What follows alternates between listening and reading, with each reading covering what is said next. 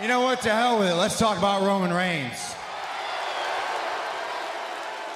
Let's talk about how the biggest mistake Roman Reigns ever made, the Roman Reigns scandal, embarrassed me. All right? Because as the architect of the Shield, I brought Roman Reigns into the fold, and that mistake that he made that got him suspended, that embarrasses me. That soils my good name. No excuses. I own it. I I own it. You own it, Roman. How very manly of you to own it. You own up after the fact. I get it, like a, like a real tough guy. Well, you can own it all you want, Roman, because the bottom line is I own you. I've always owned you, Roman. I owned you last year at WrestleMania. And I owned you at Money in the Bank when I beat you in the center of this ring for the WWE Championship. And the more I think about it, Roman Reigns doesn't deserve a second chance. Roman Reigns doesn't deserve forgiveness. And most of all, Roman Reigns does not deserve to be in the main event at Battleground. You blew it! Wrestling fans, are you ready? For the thousands in attendance and the millions watching around the world, uh, let's get ready to rumble! It may be because he's Swiss. I don't know in terms of European style. I can take you to Suplex City tonight, bitch. Can you say the alphabet backwards? Walking with your ass backwards. You're not funny and nobody likes you. This ain't Monday Night Raw! This my friend! Is Wrestle Rant Radio.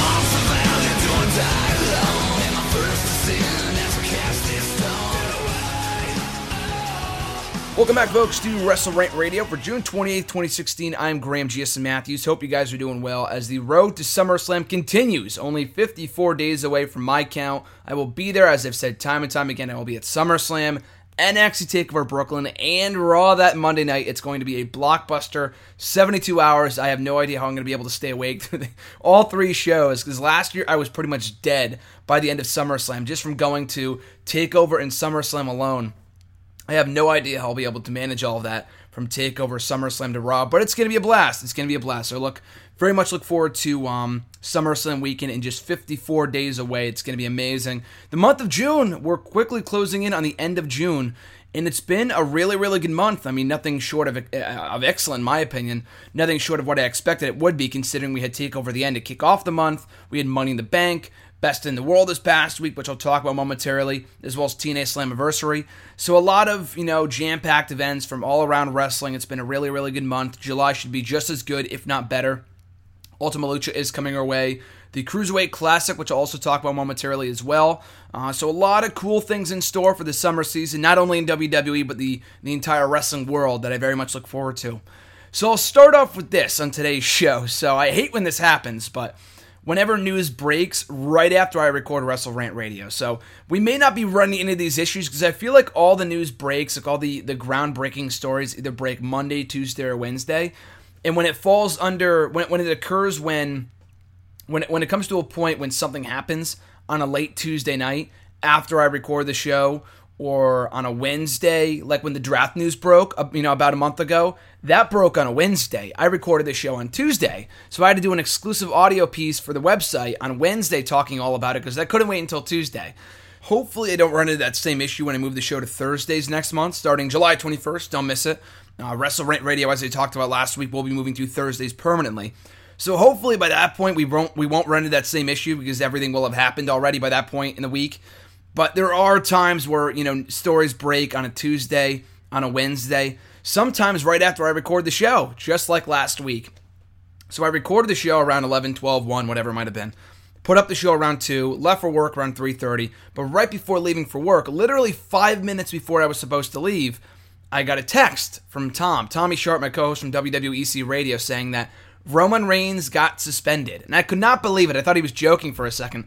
So I looked it up myself on the WWE app, and it right there and in plain English, Roman Reigns suspended for 30 days for violating the WWE wellness policy, and I could not believe it.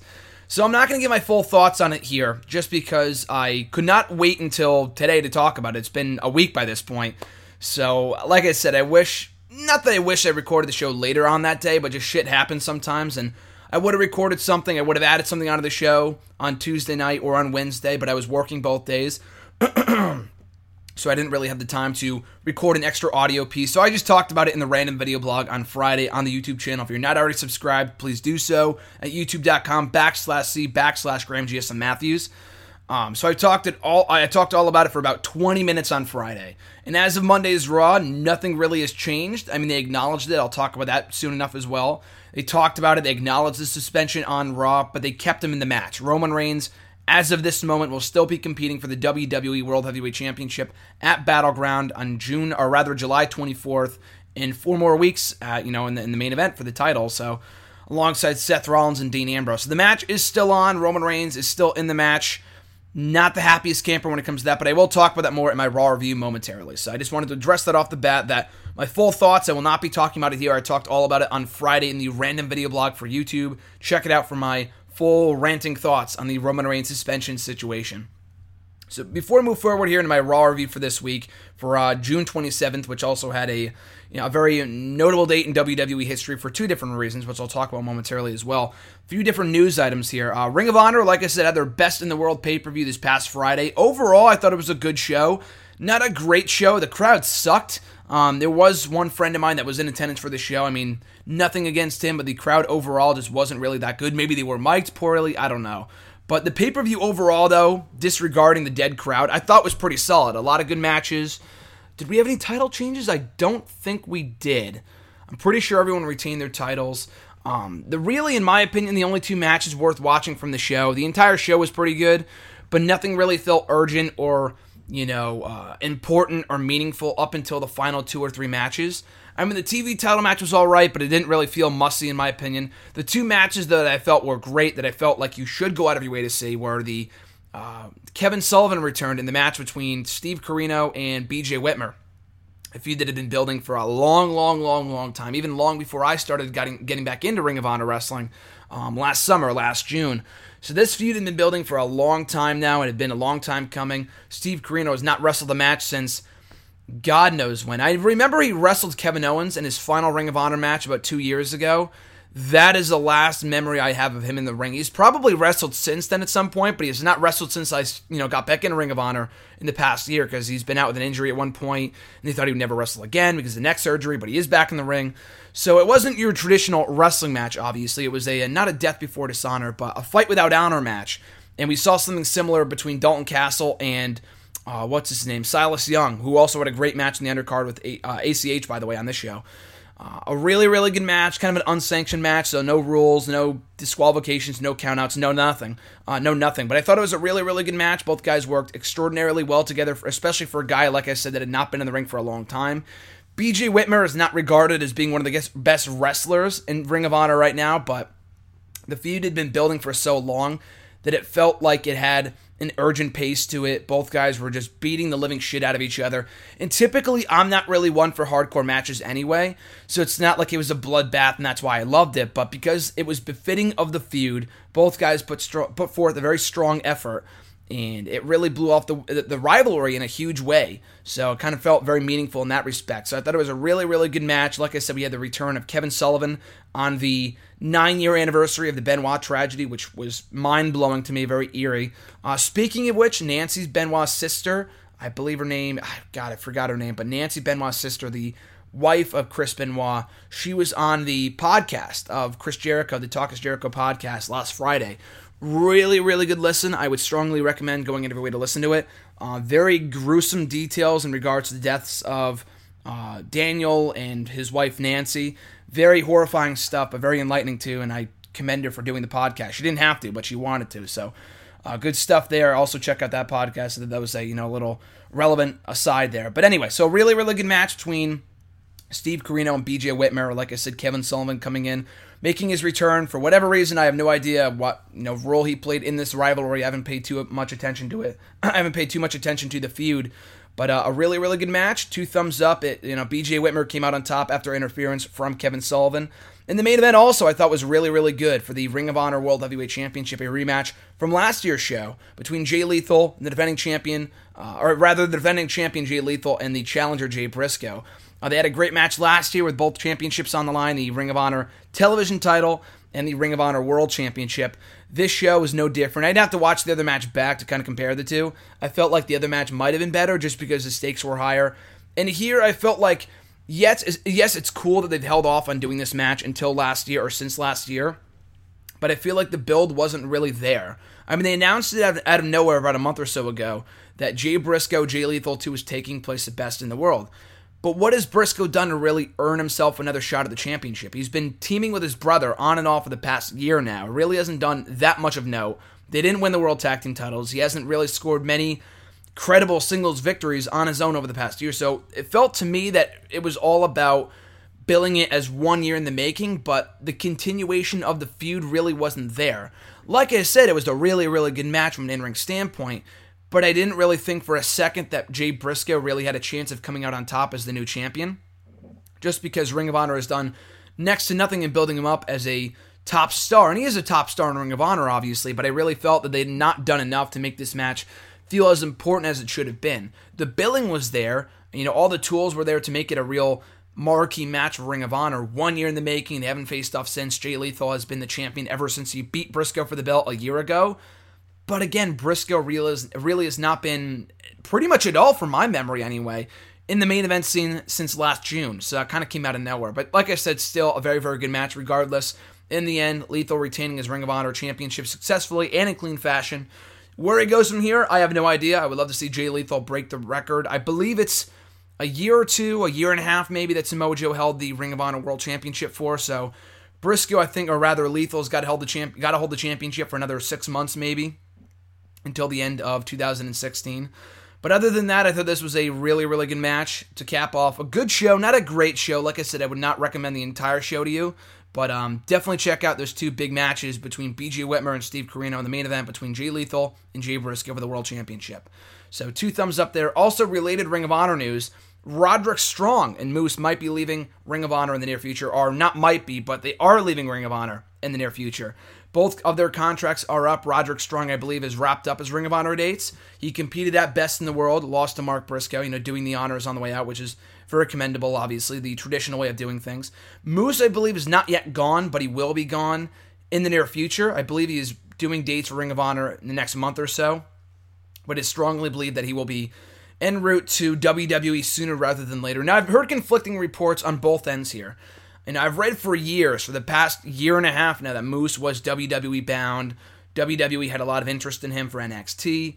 And um, I believe at one point he was almost rumored for the Tough Enough show, for last year's show. They wanted to bring him in.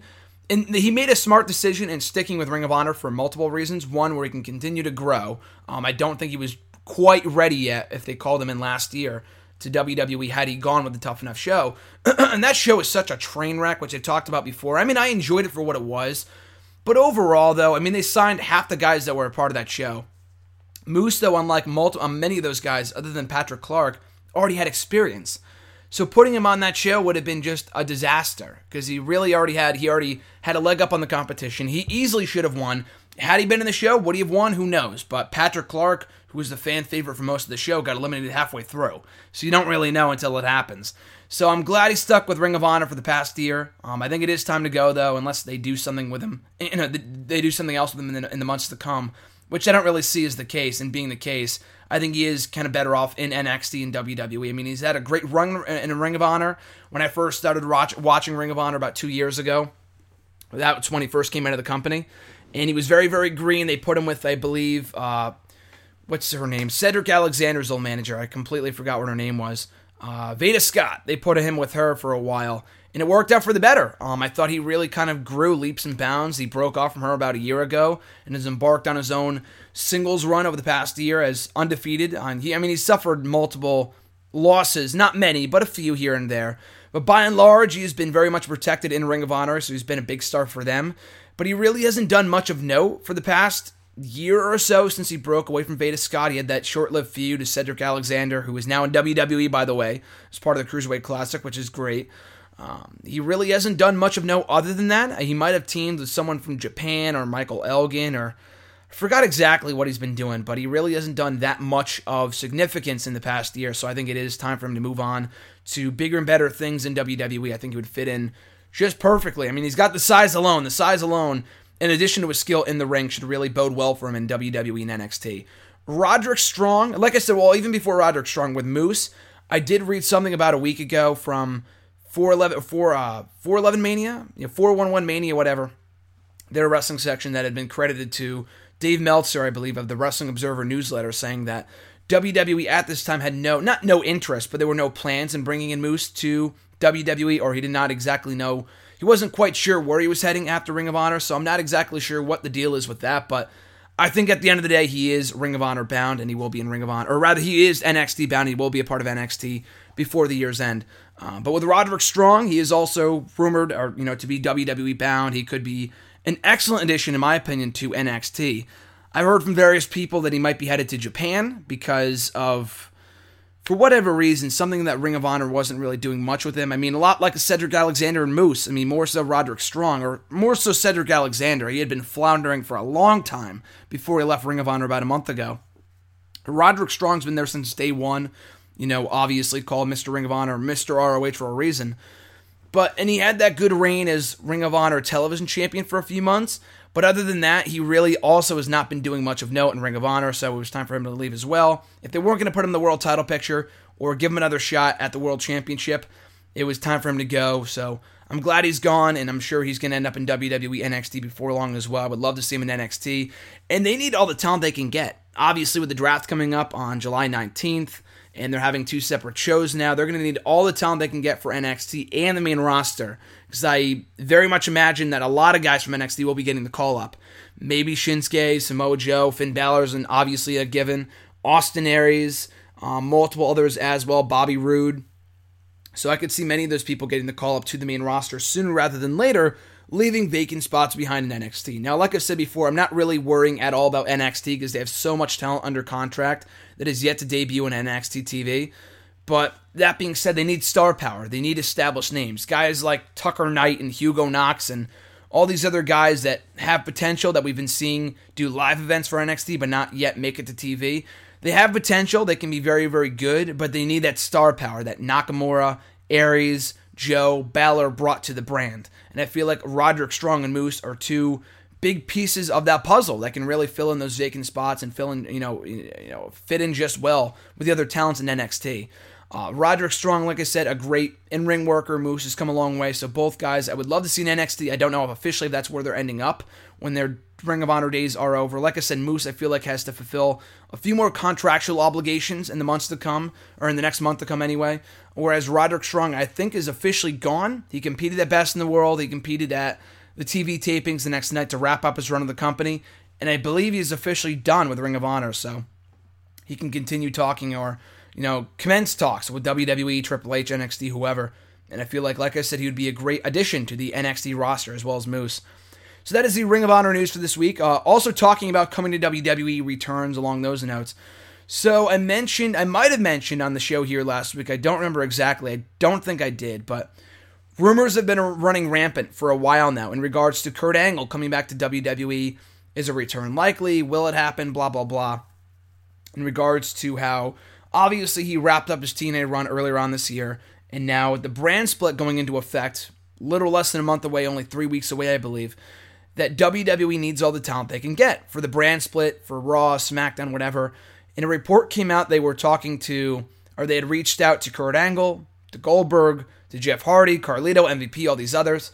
Um, I don't know about Carlito. I don't know about MVP in regards to if they've been, you know, talked talking to WWE or not. I've heard nothing from them. I believe Jeff Hardy, same thing. Uh, Goldberg has since come out and said they have not reached out to me about the brand split. So I don't think that that report is entirely correct. I would imagine I'm not, you know, I would not put it past WWE to have talked to former talents about coming back for the brand split. But it doesn't necessarily have to be those guys. You know, Kurt Angle, Goldberg, Jeff Hardy. Those have got those are guys that have been rumored to return for a long time now. I can't tell you how many times I've seen Kurt Angle's coming back, or Goldberg's coming back, or Jeff Hardy's coming back, and has yet to happen. So. Um, I'm not denying that they didn't talk to him. Maybe, you know, Angle and Goldberg are just covering it up, but I imagine that it's definitely likely. Actually, I'm almost positive that WWE has reached out to former talent in regards to coming back to the company for the brand split, but it probably isn't necessarily those guys specifically. You know, I feel like we heard that report of them talking to ex talents about coming back for the company, to the company for the brand split, but then names are attached that don't really match the report. You know what I mean? I feel like Goldberg, Hardy, and Angle are just go to guys in terms of coming back, and this was their excuse for returning the company and just putting a name. You know, if that, if that makes any sense, and I'm kind of confusing myself here, but I feel like the part about WWE talking to old talent is true. I don't necessarily think the part about them talking to specifically Goldberg and Angle is 100% accurate. Angle has said, however, this is the big deal here. This is the big news story from the past week. He did say about a week or so ago that he had been in talks with Triple H with WWE um, about six weeks, or, you know, six week or so, six weeks ago or so, about coming back to the company at some point within the next year. Um, he had not been reached out to, been talked to about the brand split specifically, but he did have talks. I mean, six weeks ago would have been before the brand split news broke anyway. But he did have he did have talks with the company about six weeks or so ago. He said about coming back to the company um, in some form or fashion at some point down the line to work a part time schedule. Because if Kurt Angle came back to the company to work as a full timer, the guy would fucking die. His health is not in the best of. I mean, he's not in the best of shape in terms of his health. The guy's been injured how many times in TNA? And uh, so he, he cannot come back as a full timer working Raw, SmackDowns, house shows, all that shit. If he's coming back, he's got to work a part time schedule. You know, a la Chris Jericho or Rob Van Dam or a Batista. He doesn't have to wrestle two or three times a year like a Brock Lesnar or a Rock, but he can't come back, you know, I feel like for a few pay per view matches a year or every other pay per view or just pay per view matches. Having him wrestle as regularly as those guys, as the full timers, is way too much for the broken down body of Kurt Angle, in my opinion. But he is well worth the investment. It's a long time coming. He's been gone for the company for almost exactly a decade. Can you imagine that? He's we are quickly coming up on the 10 year anniversary of when he left WWE initially, back in August of 2006. So it's really hard to believe, but we could be seeing Kurt Angle back in WWE at some point. So the big deal is this in regards to Angle coming back. So he did say, I talked to WWE, but then Dave Meltzer said that he talked to people within the company in the past week saying that they said they had not talked to Kurt Angle. There have been no talks between the two sides whatsoever. Then Angle had a follow up story saying that his words got twisted. He is not coming back for the brand split, but he will be back at some point. So it's kind of contradict- contradicting reports. Can, You know, Angle has come out and said various things in the past that aren't necessarily true. So you got to take what he says with a grain of salt. WWE may not want to ruin the surprise. Obviously, they're not going to come out outright and say, "Yeah, we've been talking to Kurt Angle about coming back, uh, coming back to the company." They're not going to spoil it, you know, outright. So I'm not surprised they said we're not talking to him, but that doesn't necessarily mean they're not. Um, I do think Kurt Angle, a return from him is only inevitable. Like I said, a full time return shouldn't happen, probably won't happen. It, it couldn't happen because Angle just, his body is not made out for that. Is not you know, it, it's just it, it, can't function that way. At, at, least at this point in time, in this stage of his career, he cannot work a full time schedule. The guy would fucking die. So that's not happening. Nor do I want to see it happen. I think a few pay per view matches a year would be perfect for him. So hopefully we see that in the next year. I've heard reports. I've heard people say that the Raw after Battleground is in Pittsburgh. So maybe we see him come back then. I don't think so. I don't think it's going to be that soon. It would be amazing though. And also considering SummerSlam is right around the corner, they want star power for that show. I mean, last year we had Brock Lesnar on the show, we had Mick Foley come back, Jon Stewart, um, The Undertaker for the first time in six or seven years competed at SummerSlam. So I would not put it past them to um, have him return at the show. So it, it, would be pretty cool to see Kurt Angle back in time for SummerSlam, not just because I'll be there, but I think it'd be a great get for the company if he was able to appear on the show. Um, that is the latest on Kurt Angle coming back, though. Like I said, nothing confirmed, obviously, as of now. But regardless of what either sides have said, I do fully believe that he will be back in, in some capacity at some point. I know he talked about maybe managing um, American Alpha. That would be pretty cool, but I feel like it just doesn't need to happen. I know there there's ties there between the world's greatest tag team, American Alpha, Kurt Angle. it'd be awesome for like a one-off segment. That's like bringing Hulk Hogan back to to manage the Real Americans. You know what I mean? It just doesn't need to happen. So it, you know, had that happen a couple of years ago. I feel like maybe a one-off segment between American Alpha and Kurt Angle, or a backstage encounter or something would be cool. You don't have to have them manage them just because they don't really need it. They're they're great on their own. They're amazing as it is, so you don't really need them to be put with Kurt Angle. Like I said, for maybe a one-off that'd be cool, but for a full-on managing, I mean, I'm not saying I would hate it, but I'm just saying it's not really all that necessary, if that makes sense. But anyway, the latest on Kurt Angle that nothing has been confirmed. Uh, you know, all we know is that we really know nothing in regards to Kurt Angle coming back. You know, officially anyway. Like I said, I do think he will be back with the company at some point, probably sooner rather than later. He has said in the past that he wants to take a year from wrestling, which isn't entirely true, so you can't really believe what Kurt Angle says just because he's wrestled matches already against Rey Mysterio, Zack Sabre Jr., he's wrestling a match against Cody Rhodes in Northeast Wrestling in, uh, in August. So you can't really believe all that Kurt Angle says, but it will be interesting to see if Angle's back when he's back. Because, like I said, I feel like he will be back at some point. It's more a matter of when than if. But uh, hopefully, for our sake, it will be sooner rather than later. So, also before we get into the Raw review here, Brock Lesnar has been revealed as the cover superstar for WWE 2K17. Awesome. I mean, the cover superstar doesn't really matter too too much. I mean, it's all about the gameplay. I don't play the games too religiously anyway. Um, they are great games, though. I'm not really as critical of the games as many other people are just because I'm not a huge gamer. But the cover of superstar is a big deal for what it is worth. I know it has nothing to do with the gameplay, but it really shows. I mean, if you look at the past few cover superstars for WWE, so I mean, last year we had Stone Cold Steve Austin, which was understandable just because he was the you know the, the big game mode for last year and you know 20 years of Stone Cold Steve Austin in WWE, so it made sense. And he was uh, you know 316, 2K16. It made perfect sense to have Stone Cold as the cover superstar for the game. Uh, the year before that, we had John Cena. Why I have no idea. I believe it was his first game cover by himself. So I guess that was cool. Um, so good for John Cena, I guess. But we had John Cena on 2K14 or 2K15 rather. 2K14 I think was The Rock um, which again kind of came out of nowhere. He hadn't been on TV for like a year at that point, so to have him on the game cover to me was kind of odd or like not worthless. I could see why because you see Rock on the cover, you're gonna want you're gonna want to buy the game, but by that point he hadn't been with the company for so long that it was kind of a head scratcher why he was on the game cover. But anyway, that was 2K14. 2K13 was CM Punk. WWE 12 was I don't think we did we have anyone on the cover for WWE 12? I don't really remember, but the last couple game covers have been pretty cool. Now, Brock Lesnar on this one was long overdue. You know, Lesnar's first WWE game cover since, God, I don't know, um, one of the, you know, Here Comes the Pain games. Lesnar's been in the game since WWE 12, but he has yet to have his own cover since, you know, the Here Come the Pain, uh, Here Come the Pain days. So that's like early 2000s right there, and those games were great. Um, but he's well deserving of the spot, in my opinion. I mean, no one has been hotter in the past year than Brock Lesnar. I know you can argue Seth Rollins or Roman Reigns or Dean Ambrose. Would it be cool if we got a you know a current up and coming superstar on the cover? Sure. And CM Punk was the last one for WWE 13. Since then, we've had The Rock, John Cena, Stone Cold Steve Austin, and Brock Lesnar, all part timers or established main event guys.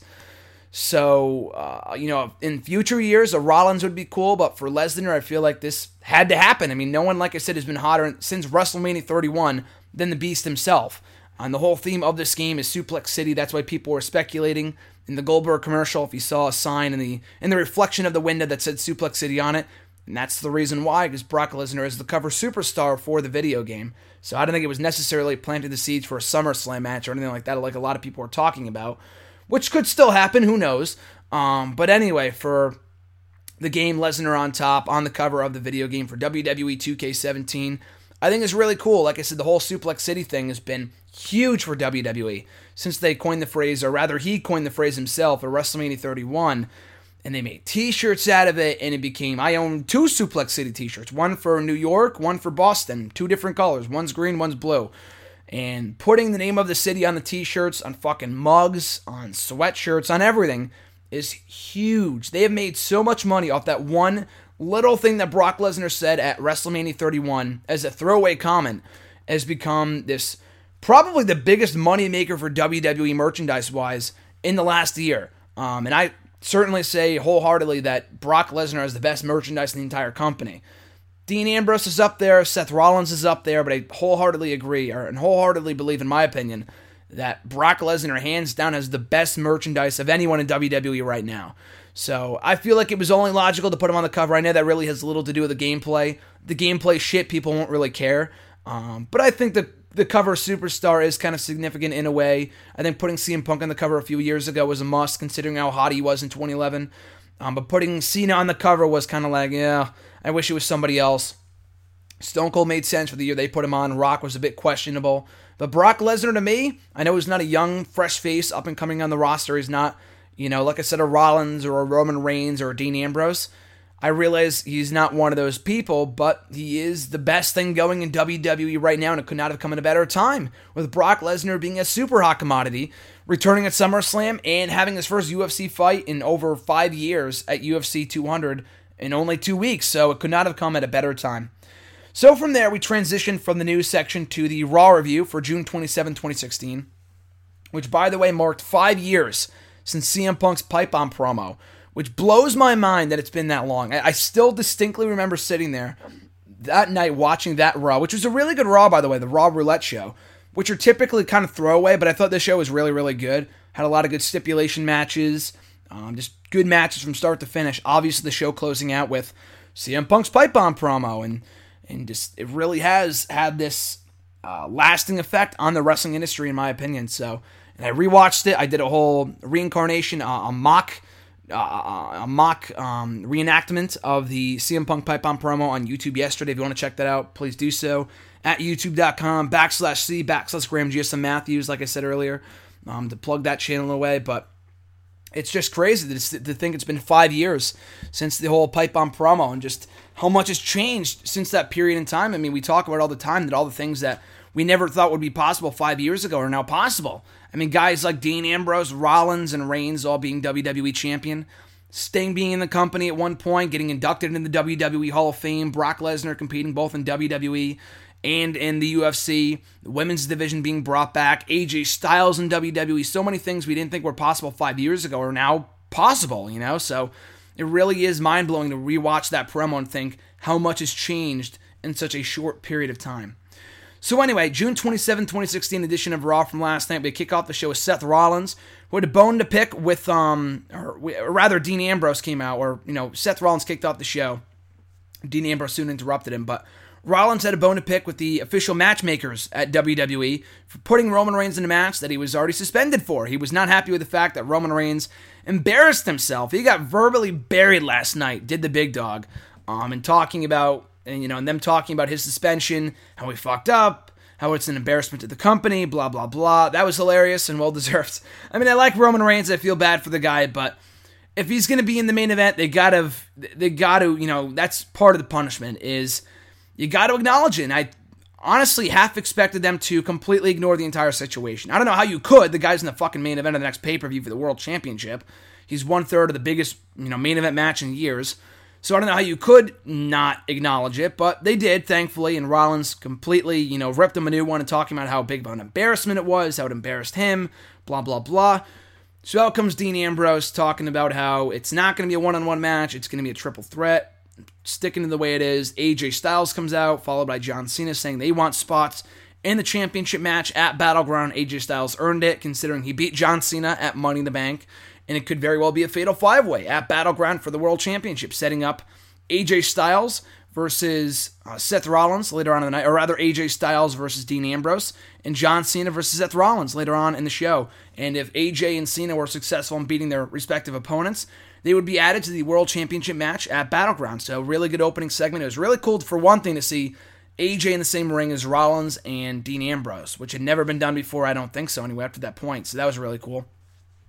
Our first match of the night Sasha Banks teaming with Paige that beats the team of Charlotte and Dana Brooke.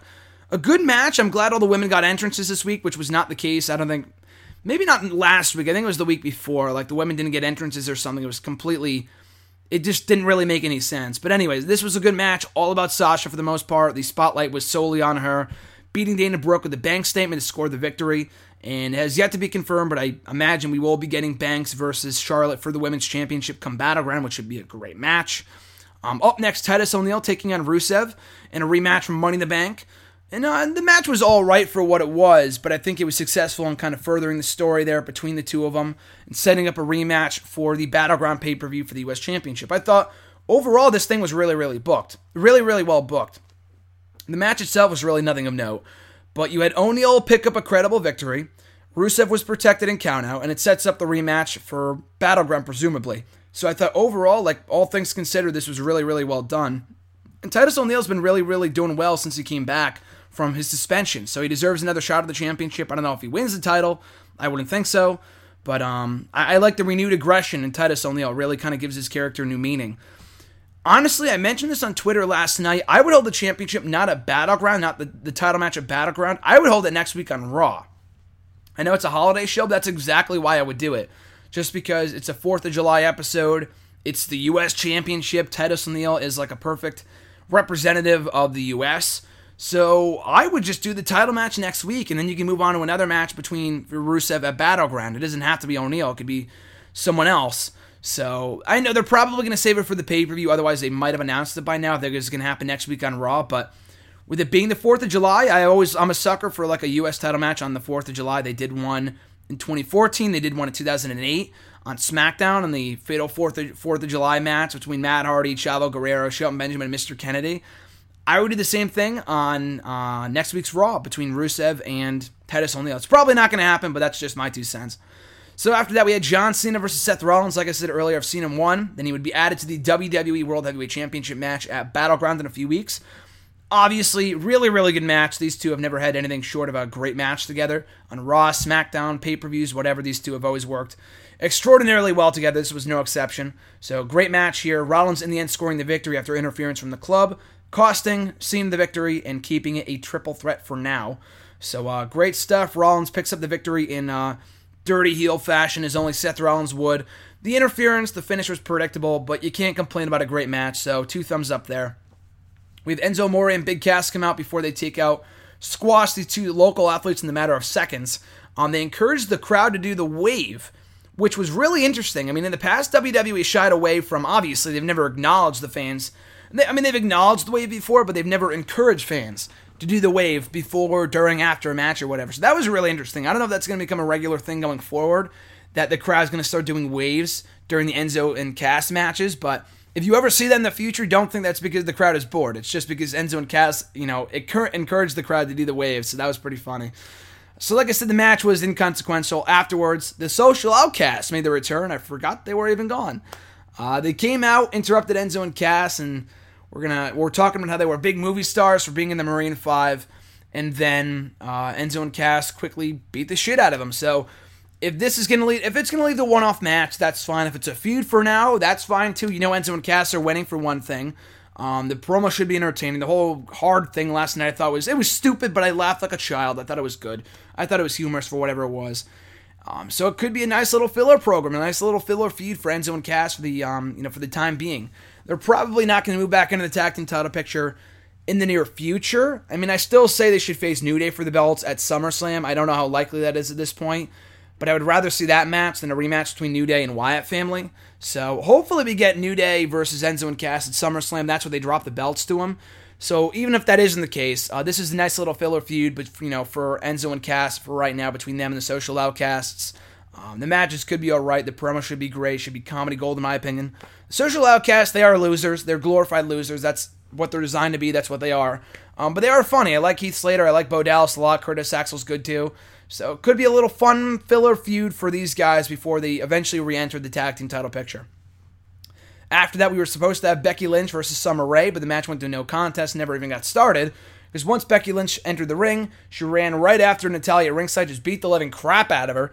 And I like that. I mean, it made me think, like, why don't we see this more often? Why don't we see wrestlers when they're in the ring ready getting, you know, getting ready for a match? Why do they never go after the person at ringside on commentary, like their rival, you know, who is usually sitting at ringside or on commentary or whatever? Why do they rarely ever go after them? I know they usually go after them like towards the end of the match, like they get involved or they start brawling or whatever.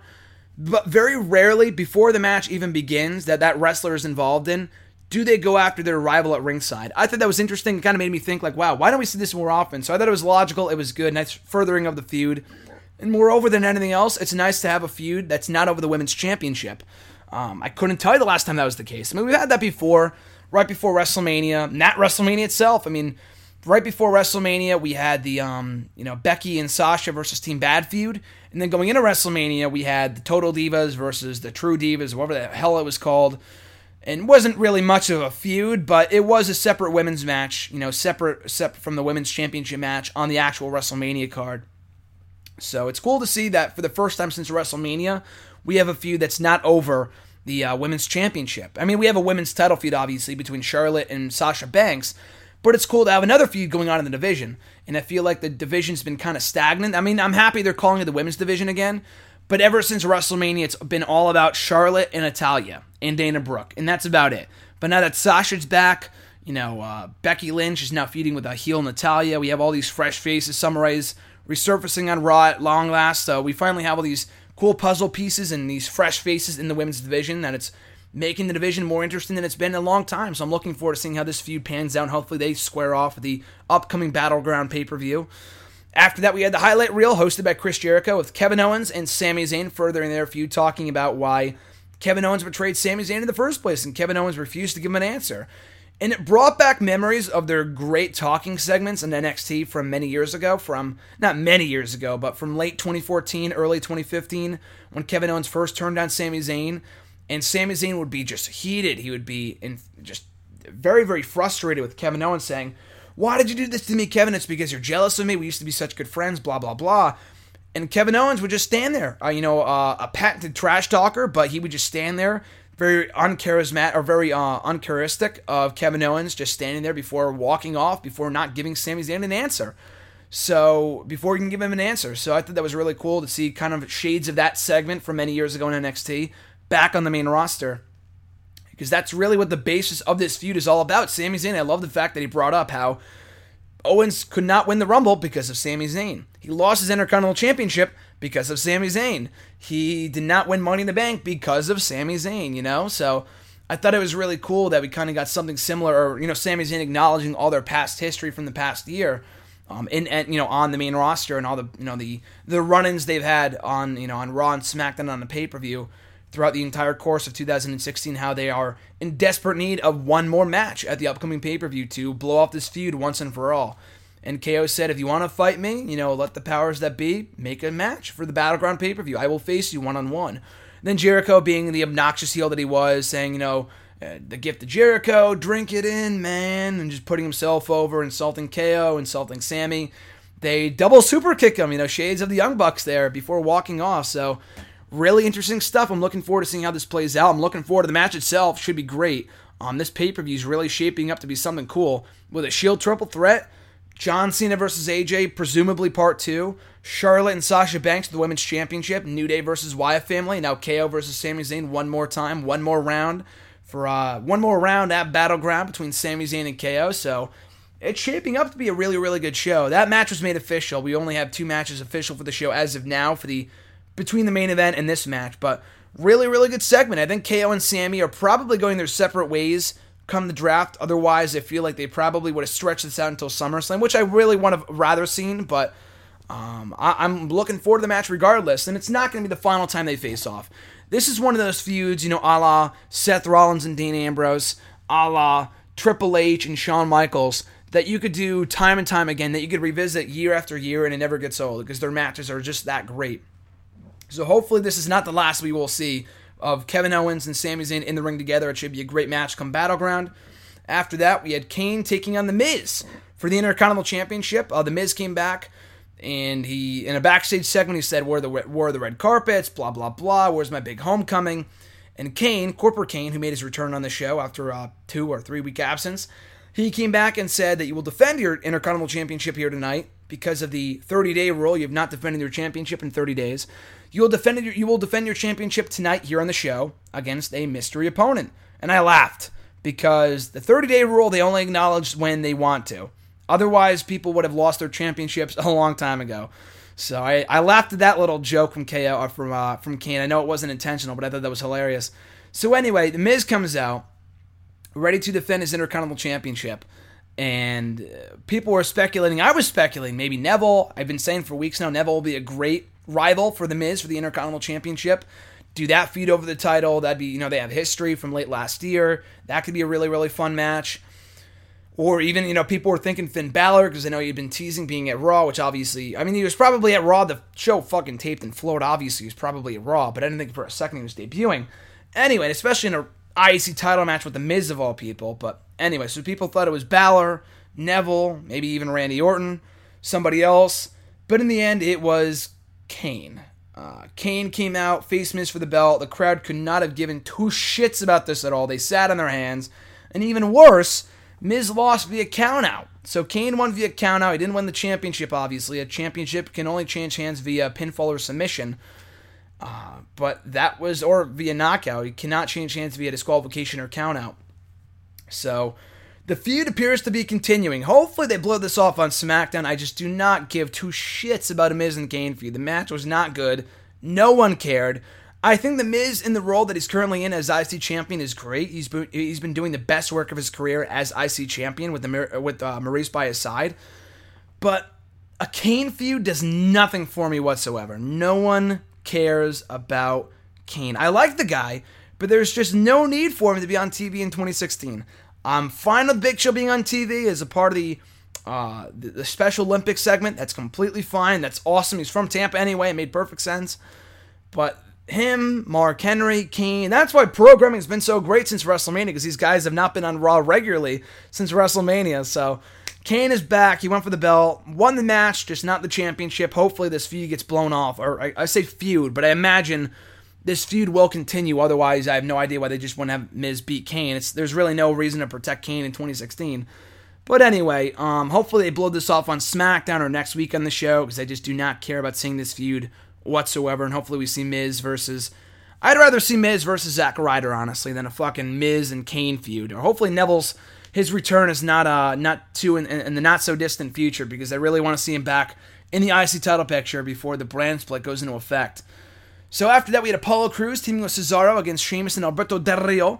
And I was very happy that WWE actually acknowledged the fact that the League of Nations were a thing between Sheamus and Del Rio they didn't act like it never happened. They didn't act like they were still best friends. Obviously, League of Nations did not end on the best of notes um, earlier this year, so it was cool to see them tease tension. And in the end, Del Rio smacked Sheamus across the face and made him the legal man before delivering an enziguri to the Celtic Warrior before walking off. And then Sheamus got pinned by Apollo Crews. A nice decisive victory for the former NXT upstart, so good stuff there. Good match, no complaints whatsoever. So they teased tension between Sheamus and Del Rio as they logically should have. Crews picked up a big victory, in clean fashion. I also liked how Crews, you know, drop kicked the steel steps into Sheamus, kind of shades of SmackDown last week when Sheamus threw uh, Crews into the steel steps. So good stuff all around. And um, they could continue Crews and Sheamus. I'm fine with that. I don't really see this as a Del Rio face turn, nor should it be. I just don't care about the guy, face heel, whatever. But um, I thought overall this was really, really good. Probably one of the more underrated moments and matches of the night, in my opinion.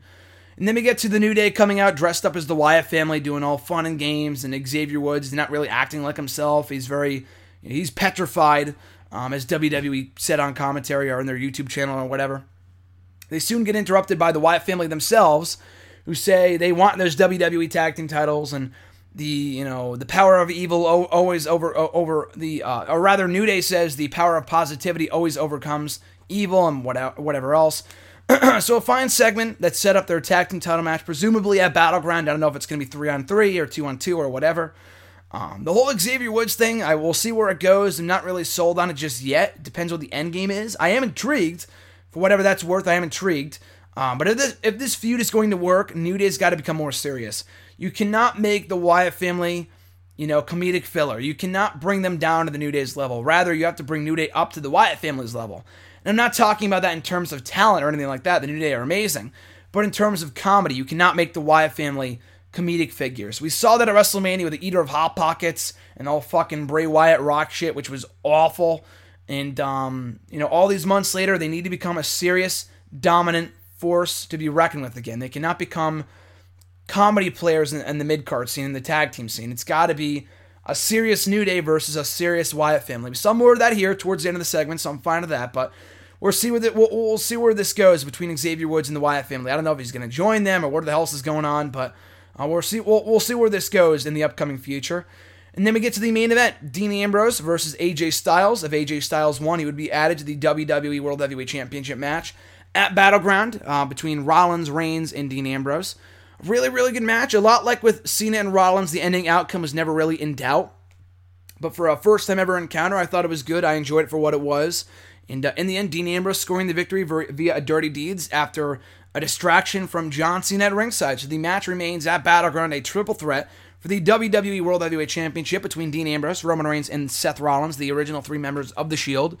And like I said earlier, I imagine we will be getting uh, Ambrose, or rather Cena versus AJ2 at Battleground. So very good main event to close out a uh, pretty good show. I mean, I did not see a lot of universal praise for the show, kind of down the middle actually, but I personally enjoyed it. I thought the three hours did not drag as much as they typically tend to, and I thought adding the stipulations to the Rollins and Cena and the Ambrose and Styles matches were really, really good. Otherwise, I mean, they still would have been really good matches, but adding the stipulations that if Cena and AJ won, they would be added to the World Championship match at Battleground. So making those matches feel more important. It's not just you know, random ass outcome. It doesn't matter who wins. It did matter who won because, excuse me, if, if the right people won, the main event of the next pay per view would be changed to a fatal four way or a fatal five way. So I thought it made those matches feel more meaningful. Um, the O'Neil and Rusev feud is well furthered. We might get that championship match either hopefully next week, like I said, probably not, or at Battleground. The women's stuff I thought was really, really good. The women's tag team match was great. Um, the Becky and Natalya feud was well furthered too. The Wyatt Family New Day stuff, not my cup of tea, but it was what it was. Uh, the highlight reel I thought also was really, really good, setting the stage and confirming that match for Battleground in a few weeks between Sami Zayn and Kevin Owens. The Enzo, the uh, Enzo and Big Cass stuff I thought was good too, really fun stuff. And then the only real low point of the show, in my opinion, was Kane and The Miz. That was a total disappointment. But uh, hopefully, like I said, that feud will not be for the long term and it will get blown off either this week on SmackDown or next week on Raw. So that was overall Raw. Um, I thought very, on the whole, I thought it was a pretty good show, setting the stage for Battleground in a few weeks. A lot of good matches, some pretty smart booking overall. I thought. I thought overall there's a lot of smart decisions made in terms of the booking regarding you know Battleground and Raw outcomes and match outcomes and whatever else. The IC title match was the only thing I didn't really like, but other than that, a solid three-hour show this week. So, like I said, Battleground quickly coming up in three more weeks on the 24th.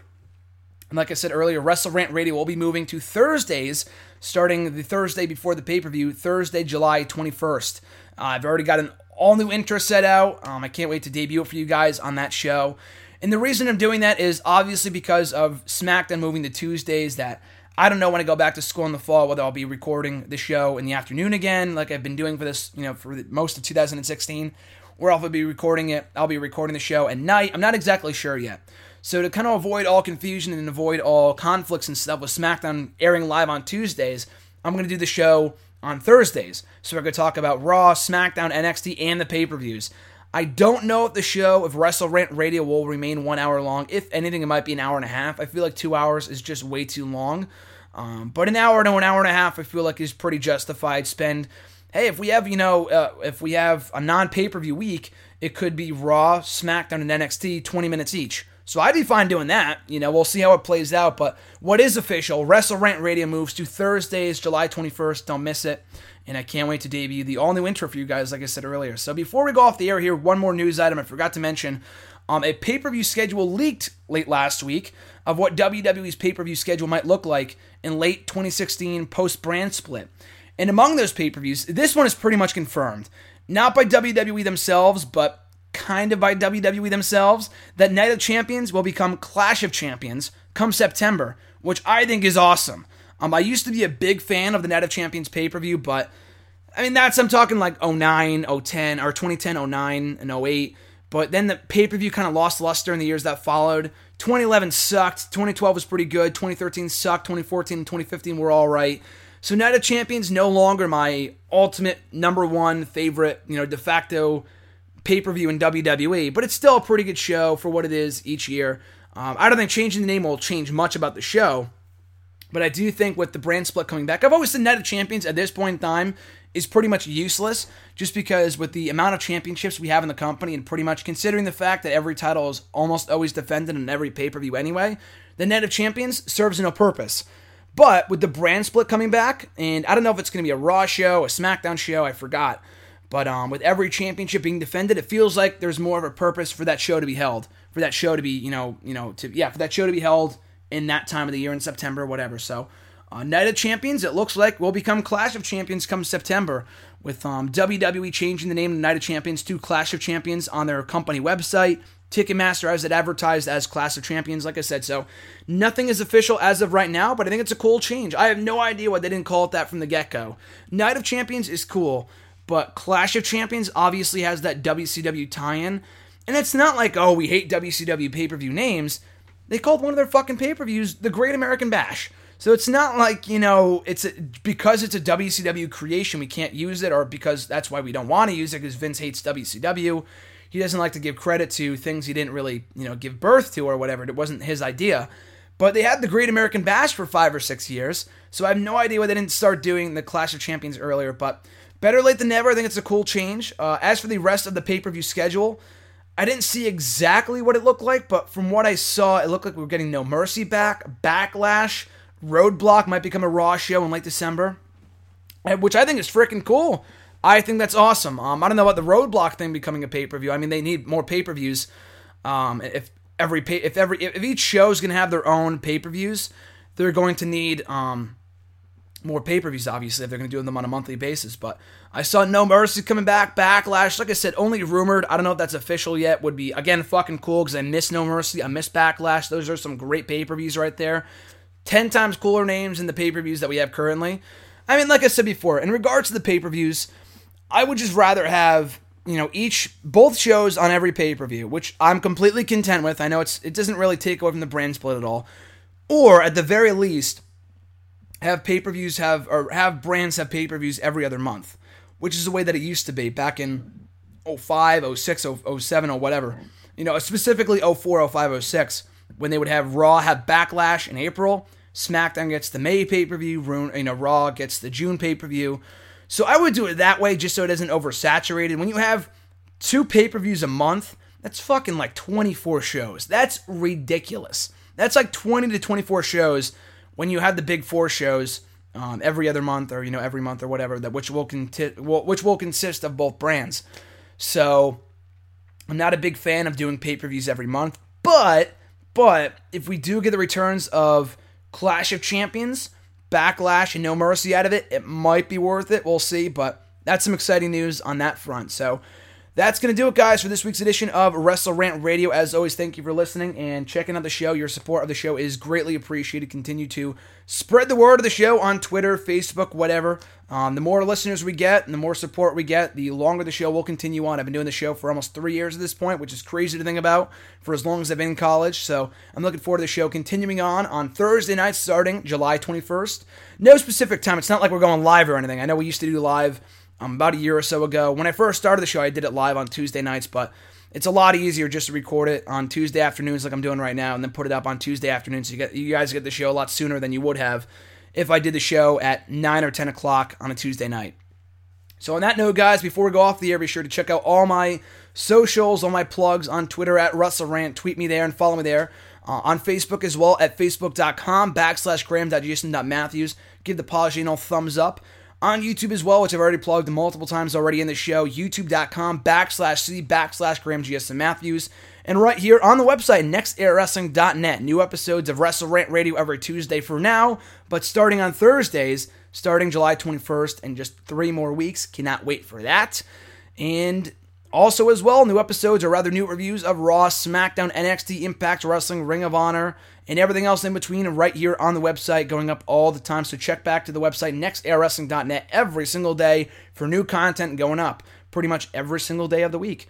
So, of course, guys, next Tuesday we're talking Raw and everything else going on in the world of wrestling. I had no idea to be talking about the things that I did today in regards to WWE 2K17, Kurt Angle, Moose, Roderick Strong uh, the Clash of Champions. So, you know, as has always been the case with wrestling, anything can change, anything can happen. So I look forward to another exciting, jam packed edition of Wrestle Rant Radio next Tuesday, and I hope you guys join me. So until then, have an amazing week. I'm Graham GSM Matthews, and I'll catch you folks down the road.